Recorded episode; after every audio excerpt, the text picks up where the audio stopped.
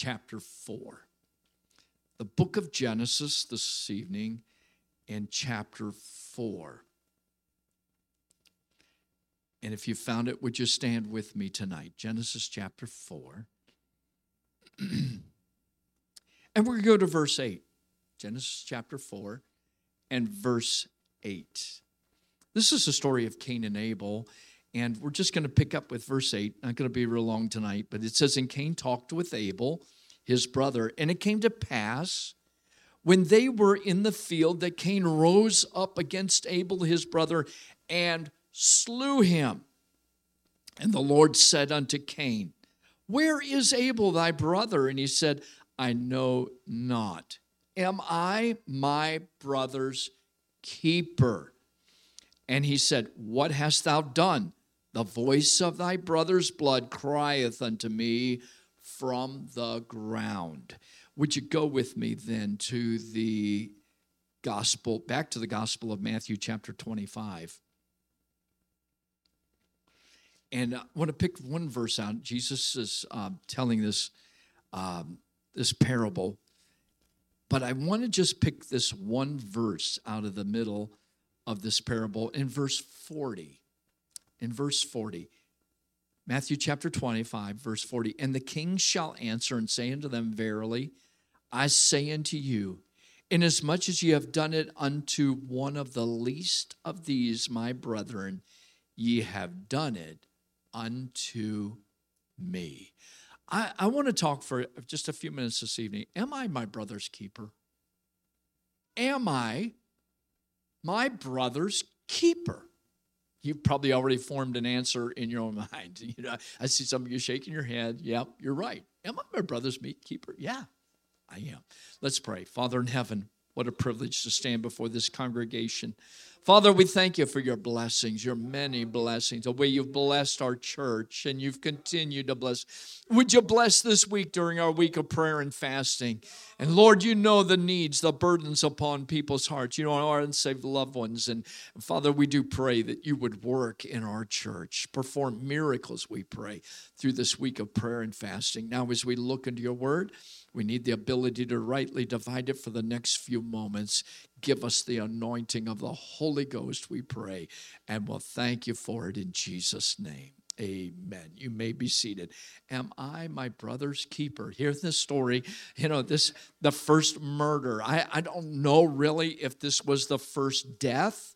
Um, but obviously, I believe it was probably the first murder, first recorded murder that we have.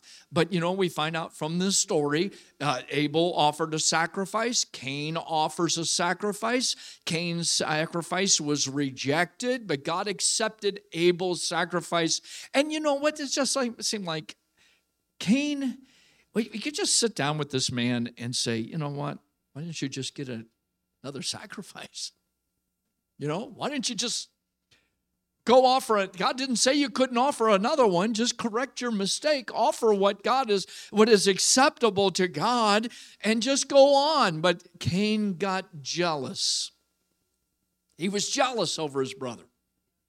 And it says that they were out in the field and he talked with his brother. He was angry with him. Maybe it, maybe it got heated. I don't know. Or maybe just trying to make him feel like, oh, you know, nothing's going to happen. But he slew him he killed him. And when God came, and God already knew where Abel was, but he wanted Cain to answer. Cain, Cain, where is your brother Abel? Where is he? And Cain says, Am I my brother's keeper? Like saying, He's not my responsibility. He's just not my. Why do you think I would know where he's at? He's not my responsibility. Am I my brother's keeper? And Cain really did know where he was at. Cain knew very well what he had done, and God brought judgment on Cain. But uh, we are responsible for our brothers. We're responsible. If you have if you have a need, I should be able to do something to help you in your time of need. That's part of being a family. That's part of being the family of God. You know, that there's other individuals out there that if we have that opportunity that we can do something, we feel that burden for that individual that we should do it. And then, king, and then Jesus saying in this parable, and the king said, If you've done it to the least of these, you've done it unto me. You've Done it unto him. When something is within our reach, and we're called to do something for somebody else. Um, this is where I want to go for a few moments. This is Sanctity of Human Life Sunday. And years ago, President Ronald Reagan declared, I think it's the 22nd of January, and therefore any Sunday that's the closest to that would be the Sanctity of Human Life Sunday. And you know, abortion is a real problem, a, a plague I guess, if you would, within our country. sad. The millions upon millions of babies that have been aborted. It's sad, folks. It's staggering how we have aborted a generation of babies. And each year, though, the blood of millions of babies cries out. How sad that we have come to this. How sad it is when we live in a nation that's more concerned about a spotted owl. It's more concerned about uh, you see the people that when a when a whale washes up on shore and you've got the people that will do everything to push that whale back out in the sea, but children are disposable. How sad. I'm not saying that we shouldn't take care of our environment. I'm not saying that. But how sad when those things take priority over a baby. And babies become disposable, and we justify why we do it. It's sad, folks. And then you have parents out there, the people that would be good parents, and they're not able to have children. And well, we have doctors that are destroying children. They're destroying them. And it's sad, folks. And you know what? What's even sadder is when we have too many Christians that are standing back and doing nothing. Nothing. We are doing nothing about it. You know, a, a mother's womb should be the safest place in the world for a baby. In that mother's womb should be the safest place for that baby. And it's becoming to where it's not. I, I, I don't know about when your kids are, when a Jeffreys baby is born, I believe the angels in heaven stand at attention and they put their harps down and they begin to weep. I, I don't know. I, I, mean, any other baby, this looks all the same. They just, I could go to the baby's nursery at the hospital, and yeah, that's a baby. But when it's a Jeffreys baby, including one that's going to be adopted and take the Jeffreys name, I just believe the angel. I believe on February the 12th, the angels will stand at attention and lay down their harps and begin to weep because another Jeffreys is coming into the Jeffreys family.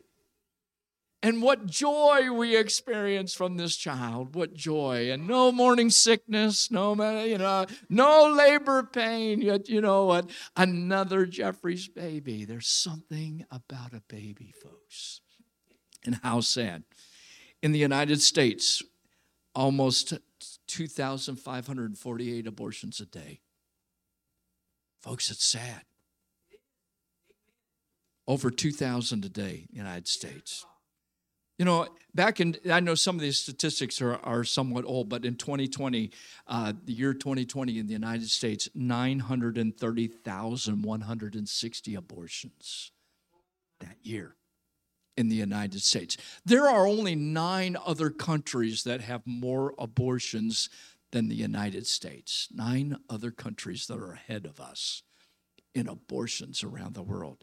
Uh, you know, almost 1 million a year. Almost. How sad, folks. How sad. What if, if among those babies was, a, was one that would find the cure to cancer? Would find the cure for diabetes, would find the cure for so many other, uh, uh, for Alzheimer's or something. What if? What if? How sad. Uh, some time ago, New York City passed an abortion law that allowed them to take a, a physician to take a baby right up to the delivery date. Terrible, folks. That's gruesome, folks. Because you can say what you want, but that's a baby. It's a baby. And, you know, how how terrible. In Russia, the average woman in Russia has four to six abortions because they look at it as birth control in Russia.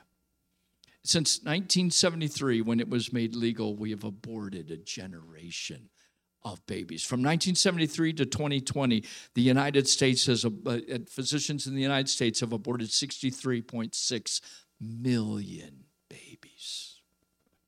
What a terrible, terrible thing. We as Christians cannot stand back and do nothing when we've allowed this to go on. Is abortion a medical issue? Oh, it's just a medical issue. That's all it is. Is it just that? No, it's a moral and ethical issue. Like I told you this morning, wrong is still wrong even if everyone's doing it. Right is still right even if no one is doing it.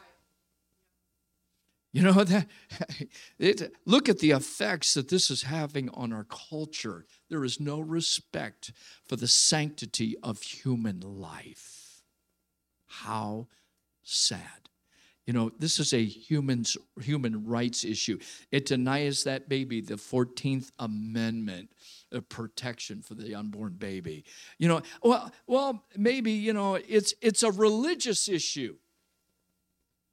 You know, it's it's a religiously, yeah, it is. When my tax dollars and your tax dollars are going to fund this, it becomes a religious issue on, you know, it's it's something that we are definitely against. We are against this. And look how many doctors they just try, Well, you need to abort that child. There's the possibility. How many people have been told there's a possibility of having some kind of birth defects, and they said no, we refuse to abort it, and they uh, and they give birth to a perfectly normal baby. There are some physicians that are just set on aborting babies. Why? You follow the dollars follow the money. There, there's, there's a paradox in uh, abortion. That's uh, just a contrast, the opposite sides of it, I guess you would say. Man calls it a fetus or tissue, God calls it a child. You look at what Jeremiah, he said, told Jeremiah, I knew you before you were even born, I knew you. He was called to be a prophet. You find that in the book of Jeremiah, chapter 1. You know, look at um, Exodus, Exodus chapter 21, verses 22 to 25. God calls it a child. Man calls it a fetus or tissue. Man calls it something that is unwanted they get rid of it because it's unwanted. God says He created it. He created every child. Who has the right to destroy something that God created? Who has the right to destroy that child that God created? By the time a woman finds out that she is pregnant with a baby in her body, there is already a heartbeat. You believe that? By the time she is already that she is aware that she's carrying a baby there is already a heartbeat. They can already find a heartbeat. Man says it's socially acceptable. God says it violates his law. That's in exodus chapter 21 also. Just because it's legal doesn't make it right just because at one time slavery was legal did not make it right. Come on, help me out here. Just because it's legal doesn't mean it's moral and ethical, doesn't mean that it's right. When it comes to where it violates God's law, we're going to follow God's law. We stay with God's law. When there's things that in our society they go along with God's law, it's okay. We follow that. That's all right. But when they veer off and they go a separate direction, we go God's way. We're going to follow God's law. Even if they do say it's legal, and we're going to follow what God says. Man calls it a medical procedure, God calls it murder. Come on. May as well call it what it is. And it's time that we as Christians, when it comes to the voting box, is the big place. You know, we look at the issues, we follow what they stand for. And we need pro life politicians because you know something? This is important to us. This is important. That's why we need pro life politicians that will stand for pro life. I listen for that. We've gone to some of these forums for, for just state, you know, our local government, and I listen for what they believe in as far as the sanctity of human life and what a, they believe in abortion, what they believe about it. We went to one of and sat there, they were all there, well, my son or my daughter is a doctor, and they went into all this and under. You know what? I want one that believes pro life all the way. Come on, all the way. Man calls it a medical procedure, God calls it murder. How sad. You know, what it comes to is doctors can't control their greed. It's down to a matter of self control. Doctors can't control their greed. Politicians can't control their desire for votes. And many times we have teens that can't control their desires. We have a generation of young people need to be taught that there are certain things that are only allowed within the bonds of marriage. Come on. Adults, you know what I'm talking about. It's for within the bonds of marriage, and our teens need to be taught abstinence until you're married. You know, when our kids were dating, I told them, I said, there, there are certain places you do not go. You do not enter the Holy of Holies till you become the high priest of your home. And that's done with a ceremony called a wedding. Come on. My kids know what to talk what I'm talking about. I taught my boys that. Till you become the high priest of your home, you do not enter the holy of holies. And so our teens need to be taught that they need to control themselves. Folks, we're living in the last days. I'm going to close. We're living in the last days. And how sad over the millions and millions of babies Am I my brother's keeper? Am I? We need to speak up. We need to do something about it, folks. We need to do something. How many people during the Holocaust stood back, you know, and thought, this is not right? But they felt powerless to do anything about it. But you had your Corrie ten Booms and you had people that decided, I'm not going to stand back and let this happen without doing something. You know what? We need Christians that'll say, I'm willing to get involved. I'm willing to do something about this. I hope, you know, I, I know it's just, it's, it's not a shouting topic. It's not one of those topics that you can feel like, oh, you know, I, we could just jump and shout. But, you know, sometimes we as Christians need to be reminded of it. Am I my brother's keeper? Yes, I am. Yes, I am.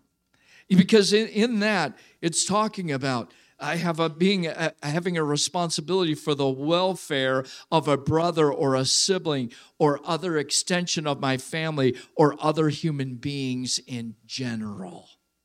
That's what it's talking about. And being a keeper is to keep guard, watch, preserve, protect, or to have charge of someone or something. And I believe the blood of those babies cries out from the ground, cries out to God. You know, the one thing about that, though, I believe those children that have been aborted go into the very presence of God. I believe that, folks. I, and there's some preachers that don't believe that. I believe that every child that dies goes into the presence of God. They're into the age of accountability. They're innocent. And I believe they go to the presence of God. Any of you that have lost a child, I believe they're in the presence of God. And I believe they'll be there to meet us whenever we make it to heaven. I believe that they're there. there.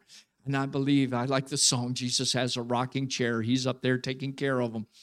Until we get there, He's taking care of them. You know, they're in the presence of God. And you know, if we do it to the least of these, we've done it unto Him. We've done it unto Him. What will you do? I think it makes a big difference at the ballot box. Christians will say, you know what? Enough is enough. Enough is enough. Let, let, let me allow me to be political before we come to the altars here. I know some people that vote because they've always voted a political party. It doesn't matter if the devil was running on that ticket. They vote oh, because granddad, grandma will roll over in their grave if I voted anything but libertarian, something, whatever. You know, yeah. I just couldn't say it because it's on YouTube or something. We'll be thrown off again or whatever. But you know what? You got to look at what they stand for. You've got to look at the issues. You've got to pay attention. We're going into an election year. You've got to listen, do your homework. Come on. But I know some good people, they won't stray because, I mean, it just, oh, it would just be a crime. Grandma and granddad roll over in their grave if they voted anything but that. And they will till the day they die. That's the way it'll be. Folks, it's time that we, we stand up and we do what's right. Come on. It's time that we make a difference. Amen. Sister Cassandra, you come back to the piano, please. Come on, church. I think all of us, let's, let's find a place to pray. Let's, if nothing else, pray for our country. Pray for our country. It's so sad. 60 million babies. We've aborted a generation of children. What a sad, terrible, terrible thing. But if my people who are called by my name will humble themselves and pray and seek my face, turn from their wicked ways, then he promises that he'll hear from heaven and he will heal our land. I think sometimes we need to repent for what we've allowed our country to become and become part of the answer that's going to turn this country around. I think there's still hope for America. I really do. I think there's still hope. Come on, church. Let's let's find a place to pray.